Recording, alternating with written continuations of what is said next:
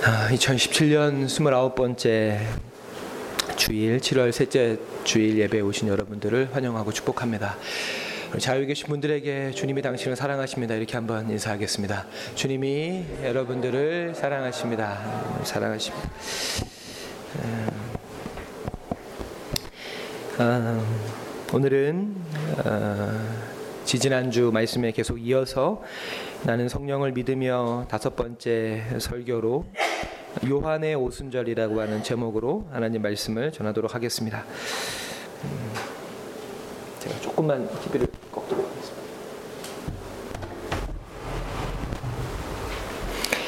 어, 우리가 함께 읽은 요한복음 20장 19절부터 23절까지 본문에 어, 대한 어, 가장 이 뜨거운 신학적인 논쟁은 바로 이, 이 부분입니다.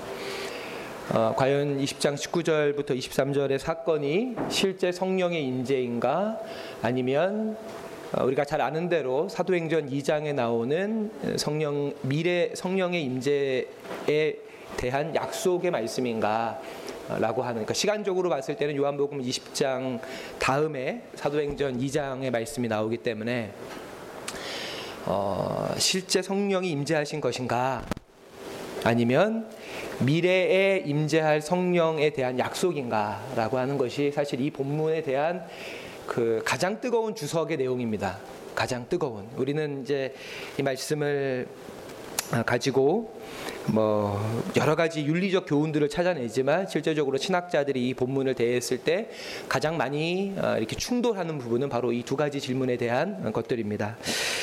어, 이 질문에 대해서 어, 그 우리가 이제 오순절주의자라고 하잖아요. 순복음교회 쪽을 이제 순복음교회 쪽의 대표적인 신학자인 도널드 카슨이라고 하시는 분은 우리 제가 또 우리 성모하고 준하 앞에서 설교를 하니까 예, 수업할 때는 굉장히 어, 아주 이렇게 활달하게 수업을 하거든요.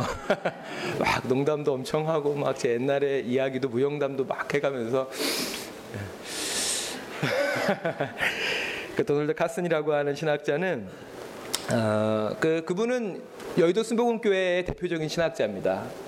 그러니까 여의도 순복음교회 그 성령 신학을 대표하는 사람이 도널드 카슨이라고 하는 사람인데 그 사람은 어, 요 요한복음 20장의 사건은 성령 임재에 대한 미래 미래적 성령 임재에 대한 약속의 말씀이다라고 이렇게 단언을 합니다. 그러니까 성령 임재가 아니라는 것이죠. 그러니까 사도행전 2장의 이말 성령에 대한 약속의 말씀이지 이 말씀이 실제 성령 임재는 아니다라고 이렇게 단언해서 이야기를 합니다. 어, 하지만 제, 저의 해석도 그렇고 어, 오늘날의 많은 복음주의권의 일반적인 해석은 이 사도행전 20장의 말씀이 실제 성령의 임재를 이야기하는 것이다라고 해석하는 것이 오늘날의 가장 보편적인 어, 해석이라고 여러분들에게 말씀을 어, 드리겠습니다. 어, 좀 어려운 이야기인데 성경이라고 하는 것은 눈앞에 펼쳐진 사실 그대로를 기록한 책이 아니라 어떤 사실과 정보에 대한 아주 철저한 수집, 성경 저자들이 수집을 하고 또 각자 자신들이 갖고 있는 어떤 신학이라고 하는 관점, 거기에다가 성령의 영감 이 세 가지가 조화롭게 이렇게 어우러져서 성경이 기록된 것입니다. 그 이야기는 성경 속에는 각자 성경 저자의 신학이 녹아져 있다라고 하는 것입니다. 신학을 가지고 그 사건을 다시 한번 바라보는 것이죠. 이 얘기는 어, 그 누가복음에 나와, 그러니까 누가가 기록한 성령론 하면 누가거든요. 사도행전을 누가가 썼기 때문에 어, 오늘날의 뭐 성령론 성령론은 전부 다 누가가 주도한다라고 봐야 됩니다. 누가 역시도 자, 자기 자신의 나름의 신학을 가지고 성령 임재 사건을 기록한 것입니다. 누가복음 2장은 물론 상당 부분은 객관적인 사실이겠지만 그 객관적 사실이라고 하는 것도 누가가 가지고 있는 어떤 신학에 의해서 어떤 부분은 굉장히 강화되고 어떤 부분은 굉장히 축소될 수 있다라고 하는 것이죠. 요한 역시도 마찬가지입니다. 요한복음 20장의 성령에 대한 오늘 본문의 이야기는 요한이 가지고 있는 성령에 대한 신학이 나름대로 전제된 것이다라고 하는 것이죠. 어느 것이 맞다 틀리다 할 수 없습니다. 누가가 옳으냐 요한이 옳으냐라고 이야기할 수 없습니다. 왜냐하면 성령은 어떠한 틀로도 규정할 수 없는 자유로운 영 하나님이시기 때문에 그렇죠. 그래서 예수님과 니고데모의 대화에서 성령에 대한 대화를 나눌 때 예수님이 성령을 이렇게 네, 말씀하시죠. 요한복음 3장 8절에 성령을 설명할 때 바람이 임의로 분다. 그러니까 성령이 이처럼 자유롭다. 라고 바람처럼 자유롭다라고 설명을 하기 때문에 누가의 의견이 맞다 요한의 요한의 의견이 맞다라고 우리는 어떠한 것에 어, 한쪽의 입장에 이렇게 편중될 수 없다라고 하는 것이죠. 근데 문제는 제가 여기서 제기하고 싶은 문제는 어, 오늘날의 성령론은 대부분 누가의 성령론이라고 하는 겁니다. 이게 압도적입니다. 그러니까 성령론 하면 누가의 성령론이라고 하는 것이 오늘날에 아주 압도적인 주류를 이루고 있다라는 것이고 이 누가의 성령론을 좀 어려운 말로 이야기하면 고전적 오순절주의자들이라고 이렇게 이야기할 수가 있습니다. 그리고 우리가 이제 고순, 고전적 오순절주의자를 뭐 이런 식으로 표현할 수가 있을 겁니다. 아마도 어, 어떤 이 성령의 성령이 주시는 그 감동 안에서 어, 깊은 어떤 이런 하나님을 향한 찬양과 경배와 뜨거운 기도와 또 들려지는 말씀에 대한 절대적인 순종과 그러니까 이건 물론 굉장히 훌륭한 것입니다. 저는 이 누가의 성령 우리 물론 우리 교회가 어떤 이 누가의 성령론에 입각한 목회와 여러 가지 프로그램들을 하지는 않지만 제가 이것에 대해서 어, 맹목적으로 비판하거나 물론 이것이 잘못된 경향으로 흐르는 거에 대해서는 비판할 수 있지만 이것 역시도 바람이 임의로 부는 것과 같이 성령의 자유로운 활동에 인간의 응답일 수 있기 때문에 비판하지 않지만 문제는 이 누가의 성령론에 심시된 사람들은 요한의 성령론에 대해서는 대단히 비판적이라는 겁니다. 그거는 성령이 아니라는 겁니다.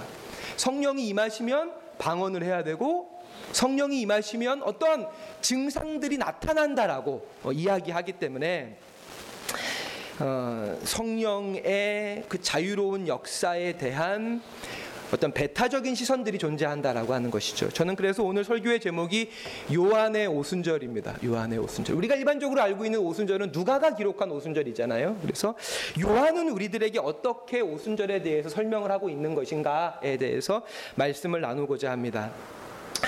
요한복음 20장에 나와 있는 이 성령 임재 사건은 아까 이야기한 대로 미래적 약속이 아니라 실제적 사건이라 그랬고 그 요한의 요한이 기록한 그 실제적 사건은 요한의 독창적인 신학에서 기인한 것이 아니라 실제적으로는 창세기와 에스겔 말씀에서 기인한 것이라고 볼 수가 있습니다. 좀 글씨가 작아서 잘 안 보이시죠? 창세기 2장 7절에 여호와 하나님이 땅의 흙으로 사람을 지으시고 생기를 그 코에 불어넣으시니 사람이 생명이 된지라 불어넣다라고 하는 단어와 에스겔 37장 9절에 죽은 마른 뼈를 살리는 하나님의 말씀이죠.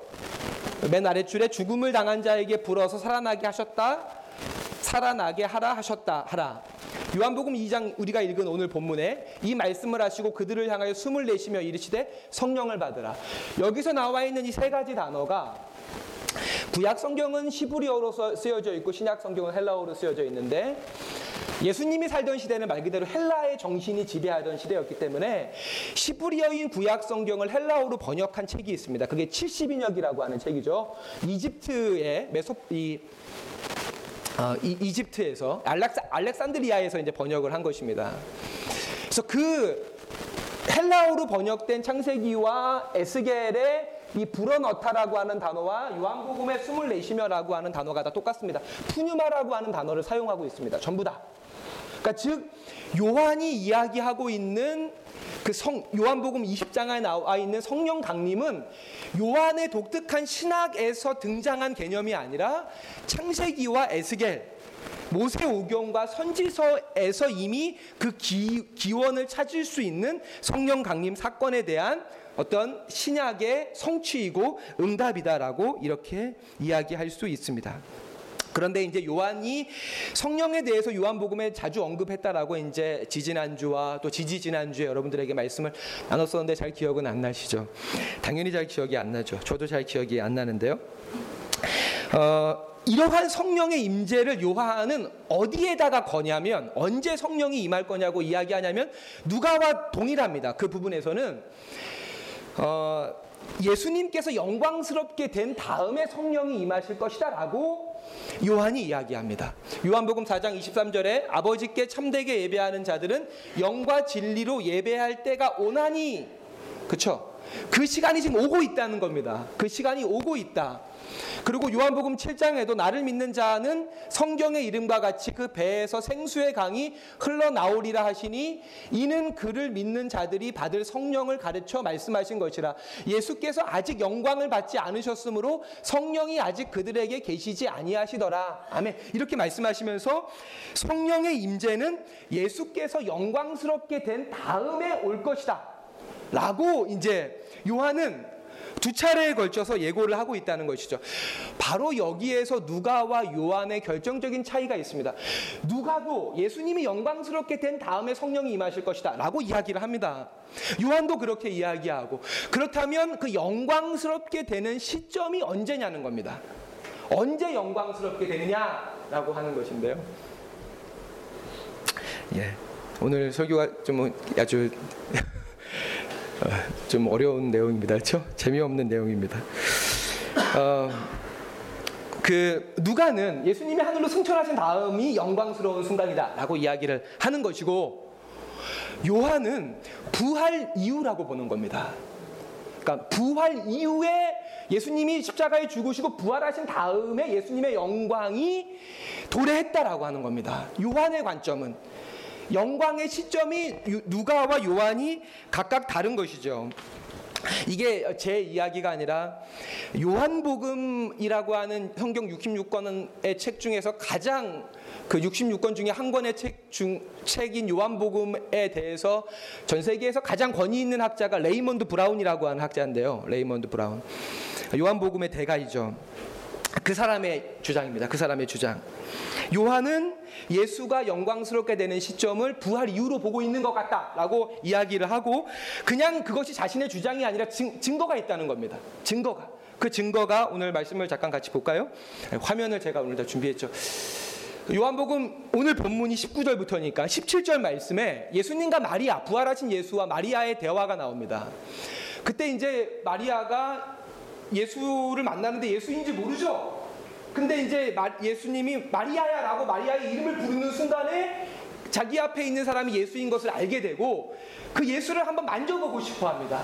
그때 마리, 아를 향해서 예수가 뭐라 그러냐면 예수께서 이르시되 나를 붙들지 말라. 내가 아직 아버지께로 올라가지 않았다. 라고 말씀하시면서 마리아의 청을 뿌리칩니다. 난 만질 수 없다. 그런데 오늘 우리가 읽은 본문 바로 뒤에 나오는 예수님과 도마의 대화를 보면 도마한테 나를 만져봐라 라고 이야기를 하시죠. 나를 만져봐라. 이게 남녀 차별하시는 겁니까? 남녀 칠세 부동석이라고 마리아는 나를 만지면 안 되고 어, 도마는 만져 이게 그런 개념이 당연히 아니죠. 예수님의 영화의 순간이 17절과 27절 사이에 어느 순간에 있다라고 하는 것이죠. 요한은 그리고 영광스럽게 된 첫 순간이 19절 말씀이고 예수님이 영광스럽게 됐기 때문에 성령이 우리에게 주어졌다. 라고 요한은 보는 것입니다. 예. 그렇죠. 그래서 우리는 요한복음 20장의 말씀을 성령 임재의 미래적 약속이 아니라 실제적인 성령의 임재로 읽을 수 있고 그 안에서 성령의 임재와 활동들이 어떻게 우리에게 일어나는지를 확인할 수 있다라고 하는 것이죠. 위의 내용을 기초로 했을 때 부활 이후에 예수님의 출현과 예수님이 이제 부활 이후에 40일 동안 이 땅에서 이렇게 간헐적으로 출현을 하십니다. 그 제자들을 만나시고 예수님의 출현과 그때 예수님이 하셨던 여러 가지 일들은 좀 어렵지만 그리스도의 영화와 왜냐면 왜냐면 그리스도가 영화롭게 된 다음에 성령이 임하신다라고 했으니까요. 요한이나 누가 전부 다 그리스도의 임재, 그리스도의 영광과 성령의 임재가 누가는 누가는 의사잖아요. 이 두 가지를 분리시키는 겁니다. 시간적으로. 그러니까 그리스도가 임해야 성령이 임하신다. 그 그리스도가 영광을 받으셔야 그리스도가 하늘로 승천하셔야 성령이 임하신다라고 누가는 본 것이고 요한은 이 두 가지를 이 두 가지 사건을 누가는 이렇게 본 것이라면 요한은 이렇게 보고 있는 겁니다. 두 가지가 중첩된다는 거. 문에 경칩이 있지 않습니까? 두 가지가 맞물려 가지고 문이 열리고 닫히는 것처럼 그리스도의 영광과 성령의 임재를 누가는 분리시키고 있습니다. 그리스도가 하늘로 승천 하늘로 올라가는 것을 제자들이 봐야만 성령이 임하실 것이다. 그러니까 그리스도의 약속에 대한 각자의 해석입니다. 누가 요한은 이 두 가지는 포개지는 것이다. 그리스도의 영, 그리스도가 영광스럽게 되고 있고 영광스럽게 되고 있는 중에 성령께서 임하신다. 라고 보고 있는 것이고 그렇다면 뭐가 중요하냐면 성경에 기록되어져 있는 부활 이후의 예수님의 활동들은 사실상 그 주어가 예수가 아니라 성령이라고 하는 겁니다. 이게 대단히 중요합니다. 그래야만 이해가 되는 구절이 좀 있습니다. 대표적으로 누가복음 24장 24장에 나와 있는 엠마오로 가는 제자들을 만나는 예수님의 이야기는 그게 사실 예수님이라고 그게 그 제자들을 만난 분이 예수라고 우리가 단정하고 그 본문을 읽으면 본문이 잘 이해가 안 됩니다. 그런데 그 분이 성령이라고 우리가 새로운 이해를 가지고 누가복음 24장의 엠마오 사건을 읽을 경우에 그 20, 누가복음 24장의 엠마오 사건이 우리들에게 완전히 새롭게 다가올 수 있다라고 하는 것이죠. 어, 그렇습니다. 굉장히 중요합니다. 굉장히. 우리가 그 성령의 어떤 활동을 지난 지지난 지지 지난주 설교 속에서 네 가지로 이렇게 이야기했었는데 잘 기억 안 나시죠? 어, 구약과 예수가 예고한 성령의 사역이 이 네 가지가 있다는 거죠. 예수가 제자들과 지속적으로 함께하는 수단으로서의 성령. 그리스도께서 일으키신 사건, 십자가가 대표적이겠죠. 사건에 대해서 가르치고 그 사건을 조명하신 분, 조명하는 분으로서의 성령. 또 그 사건을 우리의 삶 속에 적용하는 분으로서의 성령. 그리고 그 진리를 세상에 증거하는 기반이자 수단으로서의 성령이라고 성령의 사역을 이야기했고, 부활 이후에 제자들을 만나시는 예수님의 모습들은 전부 다 요 네 가지입니다. 엠마오 사건이 대표적이죠. 십자가 사건의 의미를 제자들에게 깨닫게 해줍니다. 그러니까 성령의 일을 예수가 하고 있는 거고 예수와 성령이 이렇게 중첩되고 있는 거라는 거죠. 중첩되고 있다는 오늘 본문 우리가 함께 읽은 어, 요한복음 20장 19절 다시 한번 같이 한번 읽어볼까요? 같이 읽어봅시다. 시작. 이날 곧 안식 후 첫날 저녁 때 제자들이 유대인들을 두려워하여 모인 곳에 문들을 닫았더니 예수께서 오사 서서 이르시되 너희에게 평강이 있을지어다. 아멘. 어, 굉장히 중요한 본문입니다. 굉장히 중요한. 어, 예수님은 요한복음 14, 15, 16장에 보혜사 성령에 대해서 예고하시면서 성령이 임하시면 그 성령의 임함, 성령이 임한 것의 어떤 증거로서 평화가 실현된다라고 말씀하십니다. 평, 옷이 좀 탈수, 약간 그게 불안하시군요. 고맙습니다. 어우, 화상 입고 제가 이쪽에서 어, 야 고맙습니다. 진짜 어 큰일 날 뻔했어요. 예, 네, 진짜 어 뭔가 좀 뜨거워지는 것 같아가지고 여기 촛불이 있거든요. 아 감사합니다. 진짜 어, 왜 자꾸만 예수님이 어, 제자들에게 찾아가시죠. 어, 그러니까 이 누가와 요한의 결정적인 차이입니다. 누가 누가 누가가 기록하고 있는 성령 임재에 있어서는 제자들 성령을 받는 제자들의 어떤 이 준비가 되게 중요하게 기록이 됩니다. 오랜 시간 동안 기도하면서 성령을 기다렸습니다. 근데 요한복음에는 그런 기다림이 나와 있지 않습니다. 성령이 먼저 찾아오신 것입니다. 그래서 저는 오늘날 우리들에게 필요한 성령론은 이 요한의 성령론이라고 생각합니다. 오늘날 마치 기독교인들이 그 성령을 구할 때 마치 진짜 성령이 없는 것처럼 성령을 구합니다. 근데 요한은 예수님의 이름으로 성령이 우리에게 찾아왔다는 겁니다. 방의 문을 걸어 잠그고 문, 문, 그방 안에 감춰져 있는 제자들에게 성령께서 찾아오셨다라고 이야기합니다. 누가 많은 정반대죠. 성령이 우리를 찾아오신다. 그리고 누가복음의 성령론은 대단히 영웅적이죠. 성령을 받은 사람들이 아시아와 유럽까지 복음을 전합니다. 그런데 요한복음의 성령론은 대단히 서민적입니다. 영웅적 이야기가 없습니다. 성령을 받은 사람들이 바닷가에서 물고기를 잡습니다. 그 예수님이 물, 잡은 물고기를 가지고 음식을 차려놓고 같이 음식을 먹습니다. 그 정도가 요한이 말하는 성령을 받은 사람들의 삶의 모습이라고 하는 것이죠. 그래서 어떤 사람은 레이몬드 브라운은 레이몬드 브라운이 그 사자성어를 알아서 한 얘기는 아닐 테고 번역가가 쓴 이야기겠지만 요한복음의 성령론은 용두사미적이다라고 이야기합니다. 시작은 거창하지만 끝은 굉장히 소박하다. 반대로 누가복음의 이 성령론은 사두용미적이다라고 이야기할 수가 있겠죠. 겉은 굉장히 작지만 끝은 막 어마어마한 이야기가 펼쳐지는. 근데 실제로 우리의 삶이라고 하는 것이 어떠, 어떻나요? 일반 용두삼위적이죠. 근데 그것도 성령의 역사라고 하는 거예요. 그것도 성령을 받으면 교회가 부흥하고 우리의 삶이 형통케 되고 우리의 문제들이 풀려나고 하는 것이 아니라 우리가 성령 안에 있지만 도마가 의심하고 베드로가 사명을 버리고 갈릴리 호숫가에서 물고기를 잡는 것처럼 그와 같이 무능하고 연약한 삶이 반복될 수도 있다. 라고 요한은 보고 있다는 거예요. 어떤 것이 여러분에게 더 위로가 되십니까? 예, 예, 저는 요한의 성령론이 저에게 굉장히 큰 위로가 됩니다. 예수님의 제자들에게 찾아오셔서 어, 평화의 인사를 하시죠. 이 평화의 인사가 굉장히 중요하죠. 너에게 평강이 있을지어다라고 인사하시는데 어, 앞서 이야기한 대로 요한복음 14, 15, 16, 16장에 예수님께서 보혜사 성령을 약속하시면서 보혜사 성령이 임하시면 너희에게 평화를 줄 것이다. 그렇죠? 14장 26절에 보혜사 곧 아버지께서 내 이름을 보내셔 성령 임하면 평안을 너희에게 끼치게 될 것이다. 그러니까 성령과 평화를 연관시키고 있어요. 그리고 예수님이 요한복음 20장에 요한의 관점에서 영화롭게 되신 것이고 제자들에게 오셔서 뭐라고 인사하시냐면 평강이 너희에게 있을지어다. 라고 인사하시는 거예요. 그 말은 무슨 뜻이에요? 성령이 너희에게 임했다라고 하는 거예요. 그러니까 요한은 누가는 성령과 성령이 하시는 일을 분리시키고 있지만 요한은 분리시키지 않습니다. 통합해요. 성령이 하시는 일이 있는 곳에 이미 성령이 임하신 것이다. 근데 참 놀라운 게 뭐냐면 이 평강이 있을지어다가 히브리어로 혹시 뭔지 아시죠? 샬롬이잖아요. 샬롬입니다.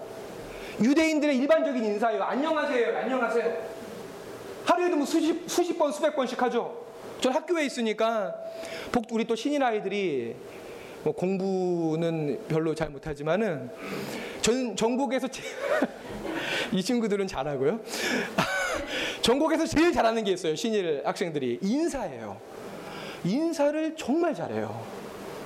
1학년 예, 친구들 같은 경우에는 제가 가르치지 않기 때문에 저를 모르는데도 불구하고 1학년 교실을 지나가면 아이들이 정말 뭐 진짜 막 안녕하세요! 막 인사하기도 하고 그래서 무슨 거기를 이렇게 지나가면요 약간 제가 어떻게 인사를 하냐면 이렇게 인사를 해요 애들한테. 약간 대통령이 된 기분이에요. 그리고 신일은 이렇게 중앙복도가 이렇게 있거든요. 학교 안으로 트럭이 들어갈 수 있게 설계가 되어 있습니다. 학교 안으로 그 중앙에 복도가 이렇게 있어요. 근데 지금은 물론 트럭이 안 다니지만 원래 그 설계는 트럭이 1층부터 5층까지 다닐 수 있도록 설계가 된 거예요. 그 그런 설계가 어디 돼 있냐면은 엘리베이터가 지금처럼 발달하기 전에 자동차 전시장이 그런 설계를 했었어요. 왜냐면 이제 자동차를 전시장에 넣다 뺐다 해야 되니까요. 그 중앙복도를 막 다니면 막 애들이 안녕하세요 목사님 막, 막 제가 이렇게 그 약간 약간 문재인 코스프레를 하는 것 같아요. 막 이렇게 인사하면서 그러니까 예수님도 얼마나 이 인사를 잘하셨겠어요 평상시에 샬롬이라고 하는 인사를 제자들을 만나고 세리를 만나고 창기들을 만나고 바리새인들을 만나고 할 때마다 샬롬이라고 인사했을 텐데 놀라운 건 뭐냐면 마태복음 마가복음에는 예수님의 샬롬이 한 번도 기록되지 않습니다. 누가복음도 언제 기록되냐면 부활 이후에만 기록돼요. 그러니까 마테마가 누가 요한 모두가 다 샬롬이라고 하는 예수님의 인사에 대해서는 성령 강림의 의미를 부여하고 있는 거예요. 그래서 요한복음의 첫 번째로 샬롬이 나오는 게 20장 19절이에요. 그러니까 이거는 요한복음 20장의 사건이 성령 강림의 실제적 사건이라고 하는 거예요. 실제적 사건이라고 하는 것을 반드시 우리는 기억해야 됩니다. 그런 의미에서 누가의 성령론을 존중하고 또 모르죠. 하나님께서 회사랑 공동체를 어떻게 인도하셔서 저희 교회 안에서 은사가 하나님께서 주시는 성령의 은사들이 일어나고 우리가 뜨겁게 기도하고 뜨겁게 찬양하게 될 날이 있을 수도 있습니다. 그런 날이 다가올 때 우리가 그것에 대해서 선입견과 편견을 가지고 그것을 거부하거나 그것에 대해서 우리가 저항해서는 안 되겠지만 우리가 지금 하고 있는 새로운 성령에 대한 이해가 성경에 없는 성경에 근거하지 않는 이해가 아니라고 하는 것을 여러분들에게 말씀을 드리고 싶습니다. 뜨겁게 성령을 받고 성령을 사모하고 성령을 갈망하는 것도 성령을 사모하는 중요한 형태겠지만 성령께서 각 사람에게 찾아가시고 마치 예수님께서 숨을 내쉬면서 성령을 받아라. 성 굉장히 좀 이장면 그렇죠. 그때 치약 이런 게 좋은 게 없었을 텐데요, 그렇죠? 성령을 받아라. 대단히 일상적이라고 하는 거죠. 대단히 일상적이라고 하는. 어, 성령은 예수님의 대체자입니다.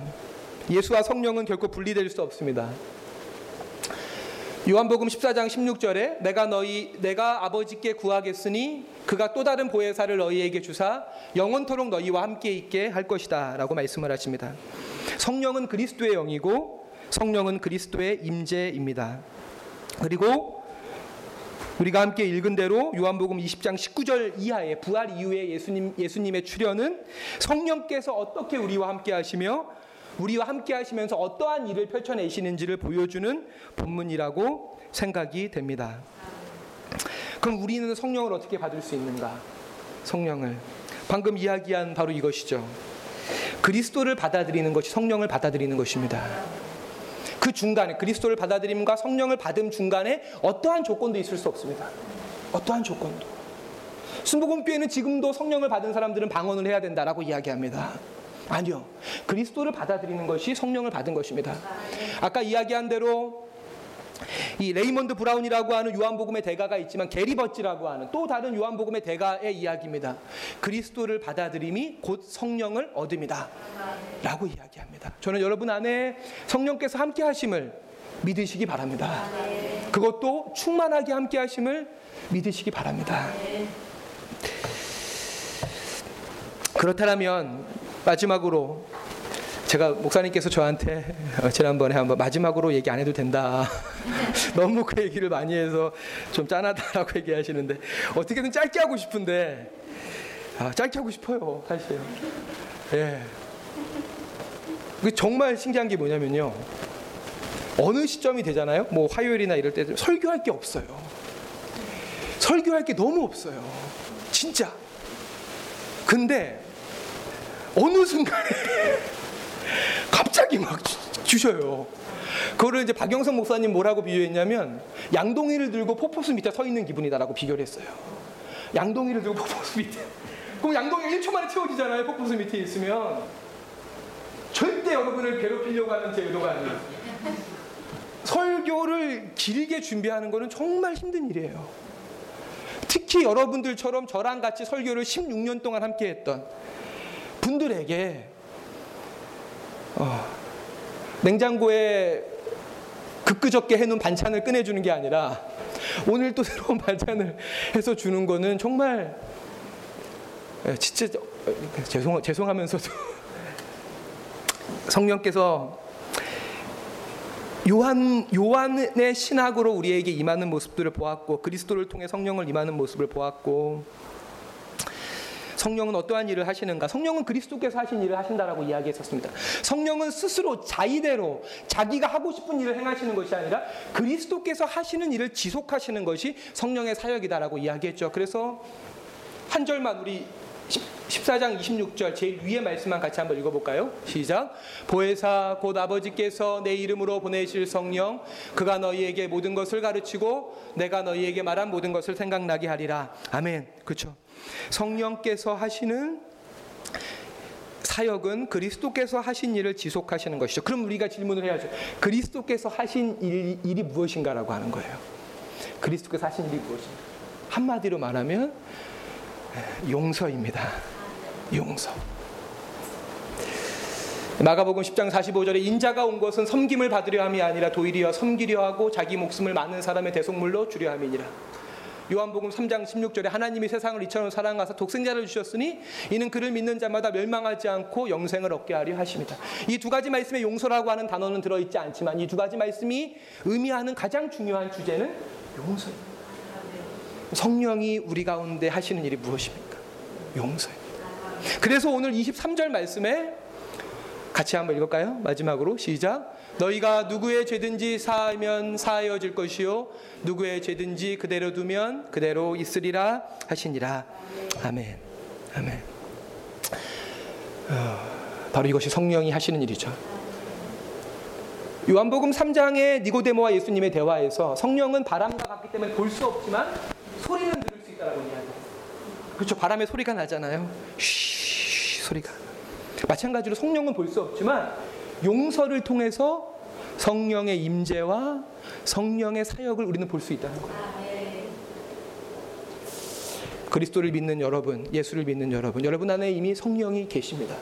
성령께서는 여러분 안에서 어떠한 일들을 충동하시냐면 용서를 할 것을 충동하십니다. 음. 그리고 오늘 요한복음 20장에서 그 20장의 정황 속으로 우리가 잠깐만 들어가 보면 20장의 정황 속으로 우리가 잠깐 들어가서 오늘 이 말씀을 들었을 때 가장 용서를 받아야 되는 사람이 누구인가요? 제가 예전에도 한번 설교했었는데 요한복음 20장 21장에서 가장 용서를 받아야 되는 사람이 누구인가요? 저는 베드로라고 생각을 해요. 베드로. 어, 그래서 20장 21장의 베드로에 대한 용서예요.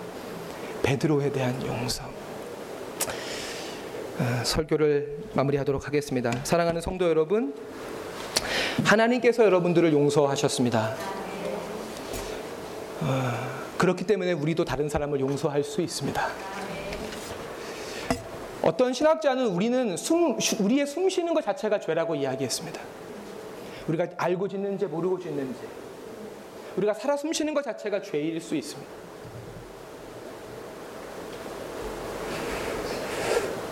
음. 그래서 예수님은 비유에서 우리의 죄가 1만 달란트다라고 비유하시고 그 빚을 주인이 탕감해 줬다라고 이야기합니다. 1만 달란트의 엄청난 빚을 탕감받은 우리가 나에게 100 데나리온 빚진 자에게 그 사람의 빚을 탕감해 주지 않을 때 우리가 우리를 감옥에 가둘 것이다라고 예수님께서 말씀하시는 본문이 있지 않습니까?